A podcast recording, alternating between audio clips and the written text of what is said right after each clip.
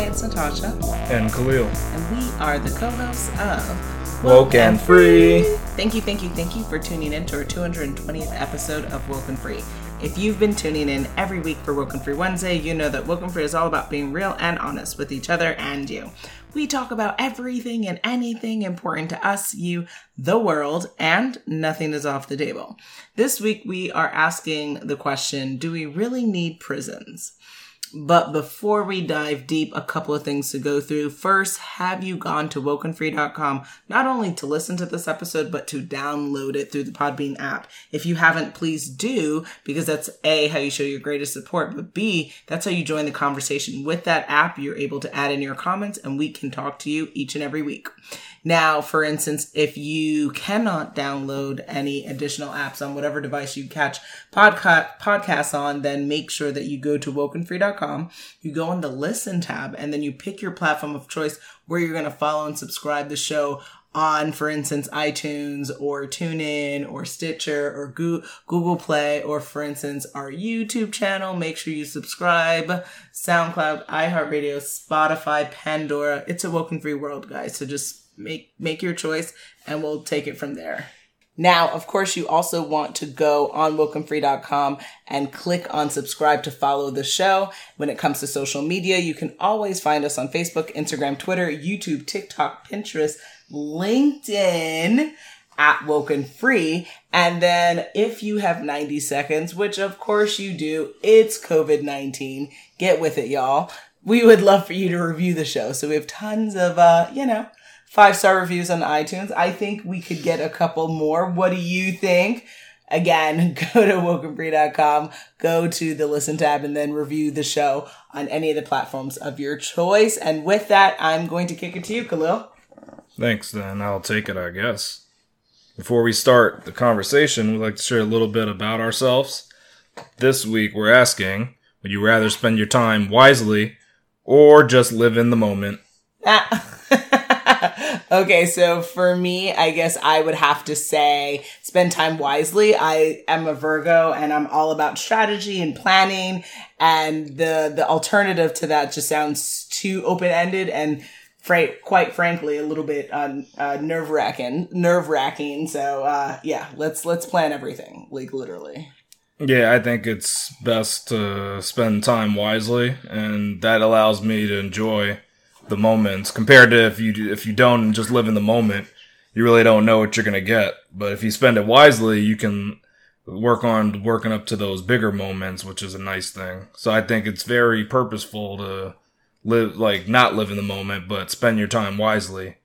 But exactly. speaking of purposes, what is the purpose of the prison system? Exactly. Great transition, sir. So, according to yep. mvorganizing.org, prisons have four major purposes. And uh, when I was thinking about this, it reminded me of uh, what I kind of was going through or learned through in law school. But uh, to break it down according to this uh, website, these purposes include retribution, incapacitation, there we go, deterrence, oh, wow. and uh, rehabilitation. And retribution means punishment for crimes against society.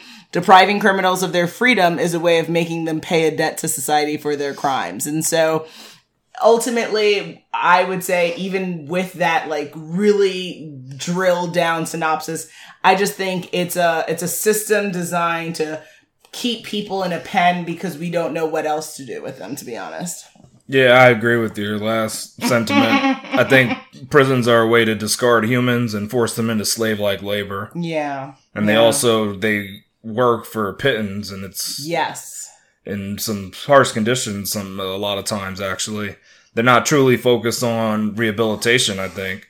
And exactly. that's why, you know, they'll release these prisoners and they're going to be barred from doing many things. So they can't even start a, a life, you know, so they end up going back in the system. That's exactly. the thing with the, these prisons. They're definitely not trying to get people back into society. Not really. I mean, they put too many things up for being a convict. Well, see, the problem is it's similar to cancel culture, right? Because it's not just like go to prison and then okay, you can start your life over. But there's a lot of employers that are opposed to hiring they don't allow with it, yeah. certain criminal records. background. So it's a kind of thing where if you're going to have a system like this, then you also have to have an aftercare system, meaning that there's going to be a plethora of opportunities where these people would be entitled to work, where they'd be entitled to make a, more than just basic living, but a decent wage to be able to provide for their household, for their family, and for, for whatever future endeavors they have. But to just put people in a pen and then be like, oh, well, uh, we don't care what happens to you after, then you're literally setting them up to come back to this pen in the next six months, year, and beyond. Yeah, you take their liberty, like their rights Exactly. to vote too. Yeah, So- and that too, and then just get stripped of things. yeah, like to your point, discarding human beings, right? Like you just strip them of more than just their physical liberty, but their economic liberty, their their their liberty of spirit, and and and more. It's really disgrace, and so then that begs the question of saying, do we really need prisons?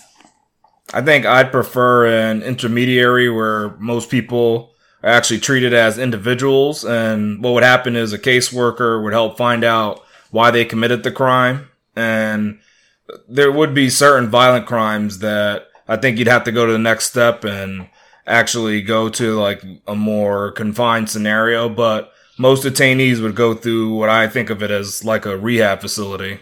Mm-hmm. That's that's what I think should happen instead of these prisons I have like a first step thing before that.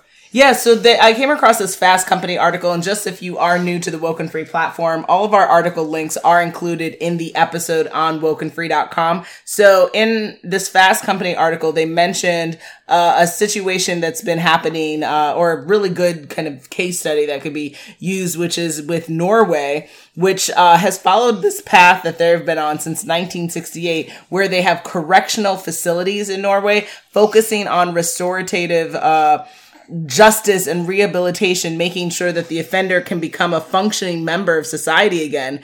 And Norway has one of the lowest recidivism rates in the world, currently 20%, with approximately 3,933 offenders in prison at the time that this article was written, and one of the lowest crime rates in the world. And, you know, then when you look at the United States, there's a nine year recidivism rate and is a whopping 83%, which meaning that five and six prisoners are arrested at least once in the nine years following their release.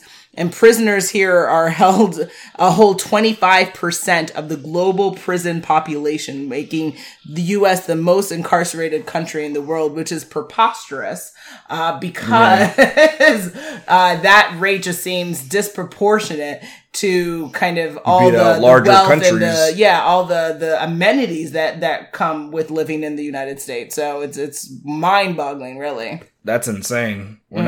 not even close to 25% of the world population, but That's incredible. hold most of the prisoners. Yeah, I, yeah, I've we're- heard that number before. It's crazy. So okay, so let's break it down. If we were to break r- r- break down these prison system that we have, and you know, how would we and what would we replace them with? You're now listening to Woke and Free, Woke and Free. Woke and Free. Woke and Free. Woke and Free. a podcast that gets real and honest. Well, you, you go with my suggestion, you go with this rehab facility Mm-hmm. where everybody gets a caseworker and they'll work with them on why they did what they did. What should they be doing? Good their education that they can do, you know, continued learning. Is there employers that they can link up with and maybe do internships? So stuff like this to give them reason to say, oh, I don't need to go and do any of these crimes. So I think you just got to put something in place to give them a reason not to commit the crimes because there's reason they do the crimes. It's not just random, right? It's not. And if it Yeah. is a mental health issue, then treat the mental health issue. That's you can do that as well. Exactly. I would even uh, suggest that the this type of institution you're talking about would, in addition to have kind of a really heavy regimented mental health treatment plan, a real personalized, unique career development pathway for every person who came through this facility. Also, have a really effective and holistic drug and addiction treatment uh, options and services because, you know, in addition to mental health services, people are also dealing with substance abuse. I mean, so many people are functioning alcoholics and, Yeah, and drug true. addicts, you know, outside of the prison system. So to, to suggest or to think that you, people inside are, you know, they can just deal with it is, is really ridiculous. Uh, and then also just wellness, general wellness, which I know is preposterous because I don't necessarily know if the world outside of prison is too concerned about that. But uh, we, you know, if we as a society are ever going to grow, evolve, and get to 2.0 stage of, uh, of what the human experience is supposed to be, we've got to find a way to get people to feeling well every single day with mental health in, involved, but just general wellness. And, and what does that personalized path look like for you? And then also, I would suggest mindset transformation. You know, we've talked about the law of attraction and the secret and just having a positive attitude. So imagine someone who's, you know, either been in the prison system or is on a life that leads them down to that pathway. You know, there's ma- mindset transformation that's going to be needed to help people think and unlearn the indoctrination that they've received either from the streets or from our actual educational system. Okay. That's true. Mm-hmm. And KJ agrees. Here we go, yo. Here we go, yo. So what's a, what's a, what's the scenario? It's scenario time, guys. Scenario number one. Sri is part of a family that has made lots of money off selling equipment to prisons around the US. Do you think reducing the amount of prisons could harm his family's business? Mmm, interesting. Uh, I mean, yes, right? Because if, if you're, if his family is in the business of selling equipment that goes in these facilities that we're trying to reduce, then that means that's less equipment. So, but the, but to flip the like, but to flip the mindset is what if some of that equipment could go into another type of facility, like ones that we talked about in this episode, which is kind of a, a kind of a wellness rehabilitation centers. Uh, there's gonna need equipment as well, whether it's gym equipment, computer equipment, uh, you know, other medical equipment, devices, things like that. So depending upon the equipment that the company, their family sells, they may actually double their income. I mean, you know, so that that's kind of the direction I would go with the answering that. All right, and my, my thing is this comes down to like most businesses, and it's it's the reason why there's businesses that succeed and businesses that fail. So as a business, you have to know how to pivot. So they got to figure out, all right, so we can't sell to all these prisons, but maybe we could sell to other agencies around the mm-hmm. country. Like could be law enforcement, could be military, could be some commercial security kind of thing. So I just think they got to know how to pivot. So it, it might, you could say it could do harm, but if you can't figure out how to sell your stuff otherwise, then I don't know. I think there was something up with the business because there's a lot of businesses that fall into this trap. They just do something one way and they never pivot and then they end up closing down. So I don't, I don't know if this is, that's not a good excuse to think about mm-hmm. to say that, oh, you know, small businesses are going to be injured by this, but they need to be able to pivot and offer other goods and services. They got to be able to change with the world. Mm-hmm. So okay. I don't think it's a big thing. Scenario two. Aries was born in the great state of Kentucky. He thinks that the prison system works just fine because his small town is fairly quiet and has only reported a murder once since the town was founded. Do you think he may have a point since his town is so safe? So that's a really interesting question. I think this really speaks to like bias and ignorance. And so, you know, you'd have to look at the the statistics, right? Between town safety, demographics, and then lo- local localities of prisons.